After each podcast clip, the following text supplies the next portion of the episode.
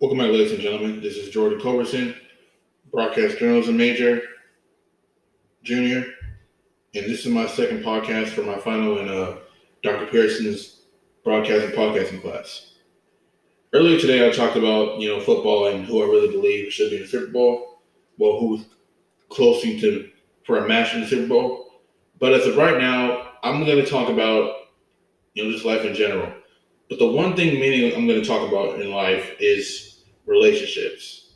And before I continue, I got a scripture here about relationships, and it's coming from Proverbs 30, verses 18 through 19. And it reads as follows There are three things that amaze me. No, four things that I don't understand. How an eagle glides through the sky, how a snake slithers on a rock, how a ship navigates the ocean, and how a man loves a woman. One more time. There are three things that amaze me. No, four things that I don't understand. How an eagle glides through the sky, how a snake slithers on a rock, how a ship navigates the ocean, and how a man loves a woman. Now, in relationships, before that goes down, there's a protocol. Number one, a relationship with God. Number two, a relationship with yourself. Number three, relationship with your family. Number four, relationship with your wife and your kids. But what really should be number five is have a relationship with your mother and your father, especially your mom. The reason why there's a protocol for relationship is because what I've seen, especially like from young kids, and I used to, I used to be like this. We always take our parents for granted. You know, it's like whenever they do stuff for us, it's just not. We don't really say thank you. And I and until I start growing up more, I started realizing that's what I was doing. I really didn't care. But when I started getting older, I started realizing I started looking at kids now. It's like disrespecting your parents and you know, doing what you want to do, it's not really going to be the best thing for you.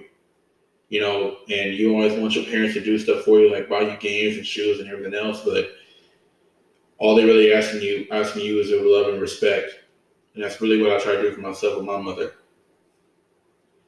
And that's the one thing God wants. It's, and it's one thing he talks about in the Ten Commandments is that honor thy mother and father till your days shall live long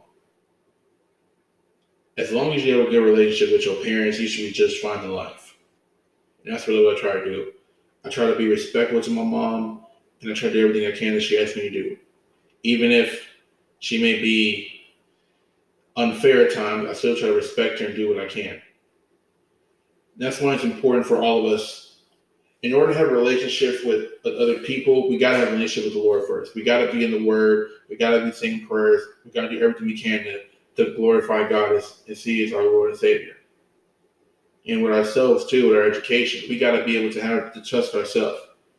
Because if we can't depend on someone else, we we can't depend on ourselves. It won't make any sense.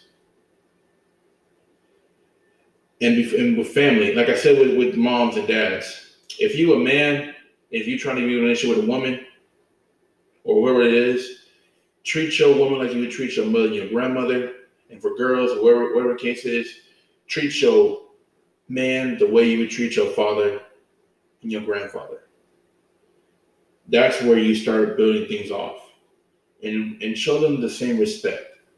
Show them the same respect. Don't never never be satisfied with never be satisfied with disrespect and disregard because everyone deserves a piece of happiness.